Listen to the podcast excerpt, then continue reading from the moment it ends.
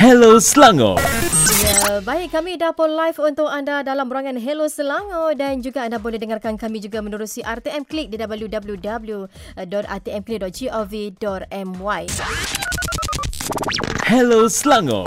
Ya, baik seperti yang Yuyu wawarkan kepada anda. ah, Sekarang ini 2.30 minit petang sehinggalah jam ah, 3 petang nanti. ah, Kami berada dalam Hello Selangor. Ya, bos. Dan sekarang ni anda dapat melihat eh siapa bos yang dah pun singgah di konti kami pada petang ini. Ah, Dan juga topik yang akan kami bicarakan bersama dengan anda pada petang ini mengenai misi JAKIM eh bagi lembaran baru iaitu tahun 2023. Kalau ikutkan hari ini baru 30 hari eh. Ah, Dalam tahun baru pasti banyak ah, misi dan juga visi yang kami nak kongsikan bersama dengan anda. Baik, jom kita nak terus berkenalan bersama dengan tetamu kita iaitu yang berbahagia Tuan Nur Zaidan binti Haji Ahmad ah, merupakan penolong pengarah kanan Unit Komunikasi Korporat JAKIM. Assalamualaikum. Waalaikumsalam warahmatullahi Sihat kan? Alhamdulillah je. Alhamdulillah. Ni saya nak panggil uh, Ustaz Zaidan boleh? Boleh insyaAllah. Okey, Ustaz Zaidan boleh you tahu tak ini kali pertama ke ataupun dah biasa dengan Selangor ni? Uh, untuk Selangor FM kali pertama lah. Kali pertama. Uh, siaran lain tu adalah. Oh, suara lain tu adalah tapi muka macam familiar. ah. Okey, baik. Ah, Kalau kita ikutkan eh, di mana hari ini baru saja hari yang ke-30 yeah. ah, dalam tahun 2023, pasti kita nak kongsikan ah, bersama dengan rakan-rakan kita, khususnya pendengar Selangor FM mengenai misi JAKIM ini sendiri. Dan sekarang ni mungkin kita nak tahu juga lah kan, kalau kita cakap mengenai JAKIM ni, mungkin ramai yang tahu ataupun cakna dengan perkembangan JAKIM ataupun ah, dengan apa yang JAKIM memberikan kepada rakyat khususnya. Dan sekarang ni bila kita bersama-sama dengan kepimpinan kerajaan yang perpaduan ataupun kerajaan baharu, yeah. mungkin kita nak tahu juga kan antara fokus utama JAKIM sendiri bagi tahun 2023 ni apa dia? Baik, uh, terima kasih DJ DJ Yuyui. Ya. Ya. Alhamdulillah, terima kasih juga kepada penerbit uh, Nur Rashikin Saleh. Puan Nur Rashikin uh, dan juga uh, para pendengar yang dihormati Allah sekalian. Uh, pertama sekali kita uh, bersyukur kepada Allah Taala kerana kita dapat bersama pada petang yang berbahagia ini. Saya juga secara peribadi ucapkan terima kasih Ya. uh, kepada pihak uh, Selangor FM FM, kerana dapat uh, menjemput saya pada petang ini. Apapun uh, JAKIM sudah pun terkenal seantara negara kita, seluruh negara kita dan malahan di peringkat dunia. Mm-mm. Ha, jadi kita uh, pertama sekali uh, fungsi utama JAKIM itu suka saya maklumkan kepada para Mm-mm. pendengar pada petang ini iaitu kita ada tiga fungsi utama JAKIM sebenarnya. Pertama berkaitan dengan penggubalan dan penyeragaman uh, undang-undang syarak, Mm-mm. undang-undang syariah di negara kita di mana kita gubal dan kita selaras di seluruh negara uh, supaya berlakunya penerasan di dalam undang-undang syarak. Yang keduanya isu berkaitan dengan pendidikan Islam.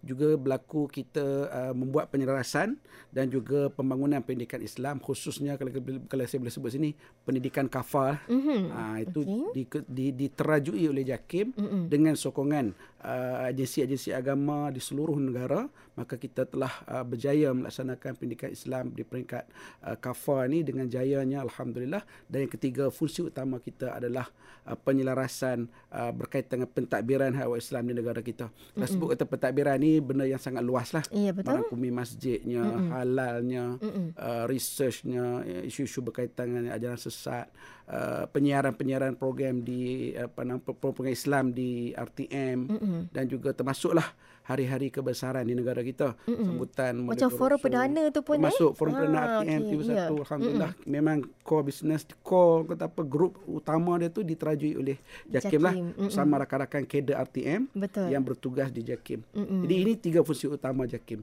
Namun begitu kita tetap bergerak selari dan selaras dengan uh, government of the day.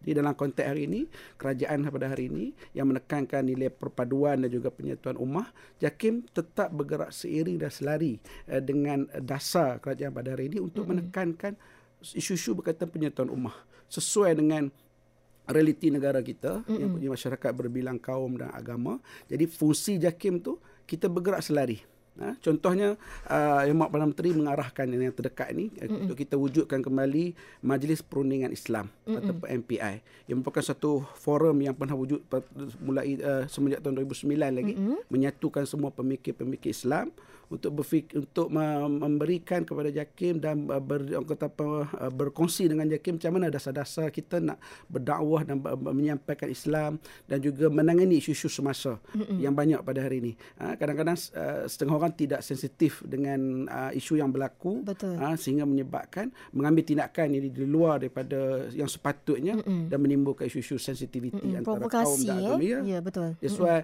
uh, Mak Perdana Menteri mengarahkan benda ini diwujudkan dan kita sedang menggerakkan di perkara tersebut. Mm-mm. Dan di samping itu macam biasalah kita akan meneruskan uh, program-program untuk meningkatkan kefahaman uh, masyarakat kita terhadap kata terhadap aspek kehidupan Islam yang sebenar supaya Islam itu di orang kata apa dinampakkan indah pada pada prinsipnya juga pada kehidupannya Mm-mm. ha, supaya masyarakat Islam khususnya di negara kita yang majoriti uh, perlu mengamalkan Islam itu dengan kata apa dalam konteks yang sebenar Mm-mm. supaya menampakkan Islam itu indah Betul. dan sahabat-sahabat kita yang bukan Islam yang ada di negara kita juga dapat hidup dengan aman dan harmoni Mm-mm. bersama masyarakat Islam yang majoriti. Betul. Positif lah eh, terhadap positif. kita ni Ya, eh. Jadi both parties kedua-dua pihak saling hormat menghormati. Mm-mm. Jadi kita gariskan uh, kita punya hala tuju kita uh, sesuai dengan kata fungsi utama tadi dan diselaraskan diselarikan dengan uh, dasar kerajaan yang ada supaya kita dapat bergerak seiring lah. Ah, Itu dia atas katakan dasar itu, perpaduan eh. Yes. Ah, Uh, maka kita tekankan benda ni pada pada ketika ini insya-Allah mudah-mudahan uh, manfaat tu dapat dikecapi oleh seluruh rakyat Malaysia. Mm-mm. Bila kita dengar sendiri kan apa yang telah pun uh, Ustaz Nur Zaidan kongsikan, mm. uh, pasti orang kata tanggungjawab ni sangat besar eh untuk orang kata JAKIM untuk orang kata mengambil alih uh, bagi tahun 2023 misi dan juga visi ni sangat mendalam sebenarnya. Mungkin sedikit yang kita boleh kongsikan di sini bagi pandangan orang kata uh, Ustaz sendiri kan antara cabaran utama yang mungkin akan dihadapi oleh pihak JAKIM sendiri dalam memastikan Islam ni terus uh, diperkasakan uh, khususnya dari uh, negara kita sendiri Malaysia. Bagaimana? Okey, um, hidup kita ni apabila kita membuat nak melaksanakan apa-apa dasar pun mm mesti ada cabaran. Pasti ada cabaran. Ah, sebab- Macam mana kita nak ya. harungi cabaran tu kan? Sahabat-sahabat Ah, ah. kita di kementerian pun sama. Sama. Kalau buat sesuatu yang baik pun mencabar, apatah lagi, apatah lagi kalau kita tersilap. Mm-mm, betul. Pun akan lagi Itu yang kita banyak takut cabaran. sebenarnya. Yes. Ah. Apa-apa pun kalau kita sebut tentang dasar Islam di Ya. negara kita lah. Ha, pertama sekali cabaran JAKIM yang pertama sekali adalah untuk orang kata apa merealisasikan kedudukan Islam itu sendiri Mm-mm. sebagai agama bagi persekutuan sebagaimana telah termaktub dalam perlembagaan. Betul. Di masa yang sama kita nak memastikan Islam itu diamalkan secara harmoni di seluruh negara kita dalam keadaan sahabat-sahabat kita yang beragama lain juga dapat meneruskan amalan mengikut agama mereka. Mm-mm. Jadi inilah cabaran kita. Namun begitu bukanlah satu yang asing bagi JAKIM. Kita telah pun berusia lebih pada 50 tahun kalau usia JAKIM. Uh, Kita dah mengharungi benda ni sepanjang uh, setiap Macam-macam zaman. liku, eh? Macam-macam Ah. liku. Uh, namun begitu kita tetap akan pastikan orang kata apa fungsi kita itu relevan dan orang kata apa dapat memberi sumbangan bakti kepada kepada ummah. Cabaran yang kedua Mm-mm. yang sangat common lah pada hari ini isu perpecahan ummah Okey. kan uh, hari ini dunia media sosial. Walaupun saya berada di radio sekarang kita juga bersiaran di betul. media sosial. Ah, di Facebook sekarang ni betul? kan maknanya dunia terbuka. Makin canggih. makin canggih. Maklumat makin terbuka. Semua orang boleh bercakap. Betul. semua orang boleh meluahkan pandangan. Mm-mm. kan sampai orang kata apa tak kira lah. Tak ada sekatan eh? tak ada sekatan kan jadi menyebabkan ini cabaran kita apabila semua orang melontarkan macam-macam pandangan kita ya. ada cabaran iaitu berlaku perpecahan Betul. benda yang sepatutnya bersatu gagal untuk bersatu kerana setiap orang akan beri pandangan yang berbeza. Betul. Jadi cabaran JAKIM ini yang sedang kita hadapi dan kita menyahut cabaran ini. Ha? Kita menyahut cabaran ini untuk kita meng, meng, menggariskan program-program kita tu ke arah penyatuan. Ha? Mengelakkan perpecahan. Selari dengan dasar kerajaan yang ada. Ha? Memang kita akan berbeza pendapat dalam banyak hal tapi kita mencari satu kesatuan. Ha, boleh kita boleh kita berbincang tentang satu isu, uh, mempunyai pendapat yang berbeza-beza, tapi kita akan come up dengan satu pandangan dengan satu pendekatan yang yang yang kata apa yang boleh diterima pakai oleh semua. Keseluruhan lah Keseluruhan eh? boleh terima pakai. Jadi kita menggariskan menyusun program-program kita ke arah itu. Ha, sebab umat kita pada hari ini memang memerlukan sangat kewujudan agensi agama. Betul. Kalau di peringkat federal, JAKIM bersama sahabat-sahabat agensi yang lain. Kita di, di peringkat federal ada 14 agensi selain daripada JAKIM. Ha? Dan kita bekerjasama sangat rapat dengan agensi agama di peringkat negeri. Jabatan Kemaslahan Negeri, Majlis Kemaslahan Negeri dan sebagainya untuk memastikan Islam itu dapat di dapat berjalan dengan baik di negara kita. Mm-hmm. Selaras dengan perlembagaan kita, selaras dengan uh, Duli Yang Maha Tengku Sultan sebagai ketua agama di setiap negeri mm-hmm. uh, dan si Paduka Bendera Peta Agung sebagai ketua agama di peringkat federal. Uh, jadi JAKIM sebagai peneraju dan penggerak mm-hmm. uh, orang kata apa? Dasar-dasar hawa Islam ini. Mm-hmm. ha, supaya kebaikan itu dapat dikecapi oleh masyarakat kita. Dan cabaran-cabaran yang kita sebut tadi. Ha, tak lupa juga isu-isu pemikiran. Ha, ada yang terlalu liberal. Betul. ada yang pluralisme. Yang terbaru ni Islamofobia. Ha, kita tak mau Malaysia jadi seperti mana di negara Betul. Sweden. Ha, yang bertindak sebegitu rupa ha, kesilapan segelintir masyarakat yang bertindak begitu ha, membakar Al-Quran dan akhirnya menimbul kemarahan seluruh umat Islam di dunia, ya? dunia. betul. Mm-mm. Jadi kita tidak mau pemikiran begini Mm-mm. ada di negara kita. Mm-mm. Kita nak memastikan negara kita diterajui dan terus bergerak maju ke hadapan. Mm-mm. Dalam keadaan apa yang kita ada apa kita ada pada hari ini mm-hmm. mengekalkan keamanan mengekalkan keharmonian ha, dalam keadaan walaupun kita majoriti kita Islam kita tidak mengetepikan sahabat-sahabat kita yang bukan Islam betul. yang hidup di negara kita mm-hmm. tapi semua pihak perlu bekerjasama betul bersatu bersatu mm-hmm ha, bersama dengan kepimpinan negara supaya kita dapat bergerak sederap bersama. Mm-mm. Seiring Kalau, sejalan eh? Seiring sejalan. Mm. Kalau tidak nanti kapal yang cantik ni tak dapat berlayar dalam dalam lautan yang luas. Betul. Kalau asyik ada tebuk sampai bocor. Kalau tidak bersatu eh tidak bersatu. Eh? Kita kena bersatu supaya kita dapat sama-sama memastikan negara kita maju aman, harmoni dan semua pihak dapat Mm-mm. menjalani kehidupan dengan baik. Baik. Okey Ustaz, tadi Ustaz ada kongsi sedikit mengenai apa yang berlaku kan uh, di luar negara, yeah. contohnya di Sweden sekarang ni yang kata bakar Al-Quran dan yeah. sebagainya. Mungkin ramai juga yang pergi ke JAKIM dan bertanya pada JAKIM apa orang kata tindakan JAKIM bila sebegini uh, kita tahu kan, uh, mungkin kita boleh ulas sikit uh, mengenai ini. Baik, uh, di peringkat JAKIM uh, pertamanya kita orang kata apa uh, Orang Kedah eh? saya Perlis. Oh Perlis utara lah ni kan. Ah, sebab ada bahasa-bahasa utara ah, sikit. Memang walaupun saya berhijrah lebih 30 tahun tapi tak peraya. Bahasa, oh tak, tak tak boleh nak ubah eh. Oh, okay, baik. cuba membakukan tengah petang ni insyaAllah. yeah. uh, apa tu?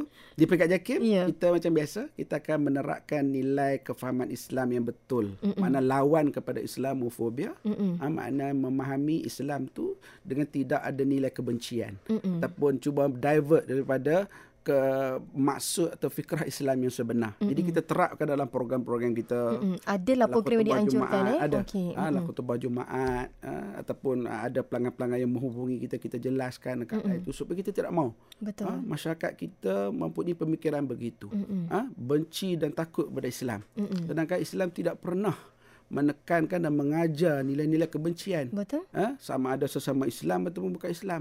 Ha? Yang kita risaukan takut mereka ni membuat orang kata tindakan sendiri ya, Betul. provokasi dan sebagainya. Ini sebenarnya boleh orang kata uh, terus memecah belahkan ya. eh. Dia akan merebak. Mm-mm. Ya betul. Ha? Sebab Mm-mm. benda ni benda yang seronok. Mm-mm. Seronok lah arti kata boleh menaikkan semangat. Betul. Semangat yang tak terkawal. Mm-mm. kan? Ha, sedangkan uh, Islam tidak mengajar kebencian Sebegitu. sesama Mm-mm. kita dan sesama bukan Islam orang kita tidak boleh benci orang Islam dan kita kita juga nak orang berkaitan pun tidak benci kita. Betul. Mm-mm. Kan? Ha, jadi bos kedua-dua pihak itu perlu ada uh, hubungan yang baik. Ha, supaya kita nak menjaga sensitiviti tadi Mm-mm. kan sama ada dalam aspek apa sajalah kehidupan harian Mm-mm. jiran kita ke kawan satu sekolah kita kawan satu pejabat dan sebagainya kita Mm-mm. dikelilingi oleh masyarakat yang berbilang kaum betul kan maknanya eh? jadi kita Mm-mm. kena jaga keharmonian tersebut jadi Mm-mm. JAKIM mengambil uh, peranan tersebut tapi walaupun apa kita tidak silo. Mm-mm. kita bergerak sekali dengan agensi-agensi yang lain ha, dalam pentadbiran negara kita. Sama ada peringkat federal ataupun peringkat negeri. Mm-mm. kita bergerak sekali uh, dan berbincang bersama. Timbul satu isu kita akan panggil berbincang Duduk pihak yang berkaitan. Ha, agensi yang berkaitan. Datang ke JAKIM. Even agensi lain pun. Timbul uh-huh. satu isu dia punya part-part Jakim dijemput ke, ke sana. Kita pun datang. Kiranya Jakim ni uh, merupakan orang tengah jugalah eh. InsyaAllah. Oh, okay. ha, kita dipanggil dia jemput dan kita berbincang. Mm-mm. Dari segi elemen Islam macam mana kan. Karena karena setiap kementerian itu dia nak buat sesuatu sesuatu event kan. Jadi wakil Jakim dipanggil untuk melihat dari segi bagaimana nak bagi bergerak selari dengan kehendak agama kita tak bercanggah agama Mm-mm. kita. Jadi satu satu kata uh, hubungan uh, yang baik yang cuba kita wujudkan supaya kita tidak timbul sebarang perasaan skeptikal antara kita kan. Betul. Ha, yang penting kita nak menggerakkan negara kita sekali bersama supaya kita nak mengekalkan apa yang ada. Ha? Kepimpinan kita terdahulu telah membentuk macam-macam negara kita jadi sebagaimana hari ini. Mm-mm. Harmoni lah ke, berkauman dan sebagainya. Sampai sekarang. Ya, betul. Kan? Kita melalui satu tempoh perjalanan negara kita yang panjang. Uh, asam garam dia punya cabaran kan. Ya. Sehinggalah hari ini dan ke depan. Mm-mm. Kan? Jadi dalam konteks kita sebagai agensi kerajaan, kita bekerja di bawah kerajaan yang ada yang yang ada yang yang terkini maknanya untuk memacu negara kita. Mm-mm. Nah, jadi kita cuba menangkis eh, apa-apa saja cabaran dalam kehidupan kita Mm-mm. supaya kita dapat memastikan negara kita kekal aman dan harmoni. Hello Selangor. Lagi dalam ruangan Hello Selangor ya bos. Dan kita masih lagi bersama dengan tetamu kita iaitu uh, Tuan Nur Zaidan bin Haji Ahmad merupakan penolong pengarah kanan unit komunikasi korporat JAKIM. Dan juga tajuk yang kami bicarakan bersama dengan anda mengenai misi JAKIM tahun 2023 dan tadi kita dah pun berkongsikan bersama dengan anda antara uh, fokus utama JAKIM bagi tahun ini uh, dan juga antara orang kata cabaran utama ataupun cabaran terbesar eh, yang dihadapi oleh pihak JAKIM sendiri dan sekarang ni kita nak tahu juga kan sekiranya JAKIM eh orang kata uh, orang kata menghadapi cabaran semasa dalam pengurusan hal ewas masa ni bagaimana JAKIM mengambil konsep untuk selesaikan masalah ini Uh, Alhamdulillah apa-apa pun kita katakan cabaran ni ada di mana-mana. betul Ya, Dan kita sedang hadapi. kecil atau besar eh Ya, dan kita terus hadapinya. Di dalam konteks JAKIM uh, dalam menangani cabaran isu-isu semasa ni uh, yang pertama sekali kita akan terus memper, mempertingkatkan kerja-kerja dakwah lah. Uh, untuk memberi masyarakat kita faham uh, tentang Islam dan juga uh, sifat ataupun kepentingan untuk uh, menjaga kata apa kebaikan hubungan antara sesama Islam dan juga bukan Islam Mm-mm. supaya kalau kita sebut isu perpecahan tadi supaya dia tidak lagi merebak dan berterusan Mm-mm. dan juga uh, dalam konteks dakwah juga uh, cabaran kesusahan yang dihadapi oleh masyarakat kita hari ini juga JAKIM ambil peranan contohnya isu-isu uh, banjir baru-baru ni uh, di negara kita berlaku JAKIM juga turun uh, Oh, JAKIM juga berperdekatan Ya. untuk bersama-sama eh? Ya, bersama Okey. dengan agensi-agensi agama mm yang lain di peringkat federal turun ke negeri-negeri untuk memberi bantuan di sudut fizikal. Mm-mm. Bukan sekadar kita nak dakwah cerita Islam saja, tak ambil tahu orang susah kan senang Mm-mm. kan. Jadi Tak selari susah- pula, eh? Ya.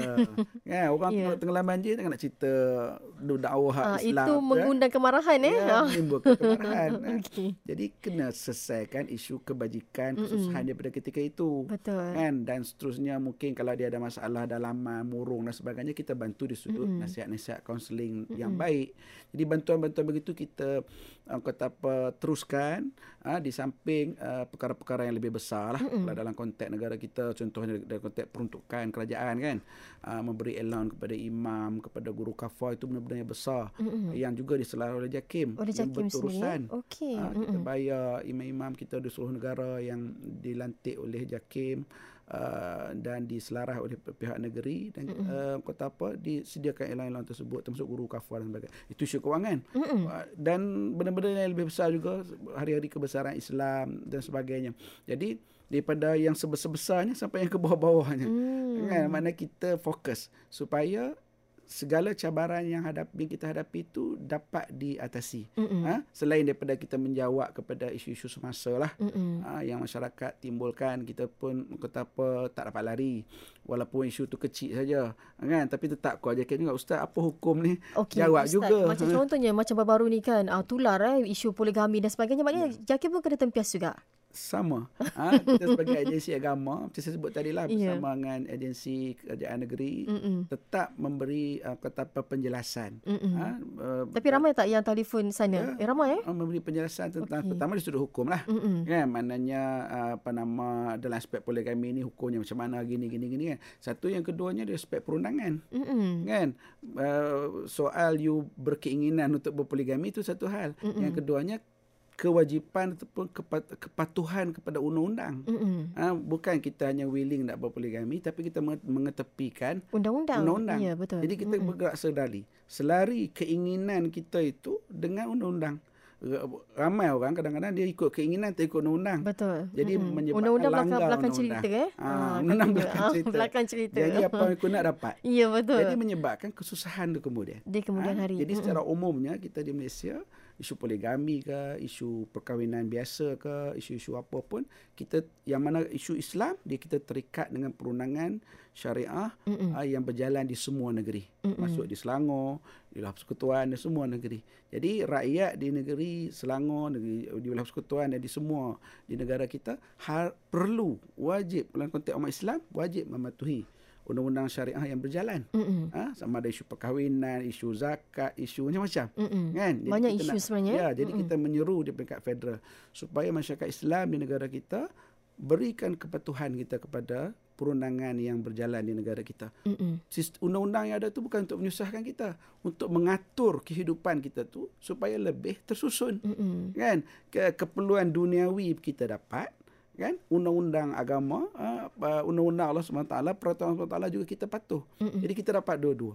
Uh, sesuai dengan kita selalu baca doa lepas sembahyang. Rabbana atina fid dunya hasanah wa fil akhirati hasanah. Hari-hari kita doa Mm-mm. minta kebaikan di dunia kebaikan di akhirat. Hello Selangor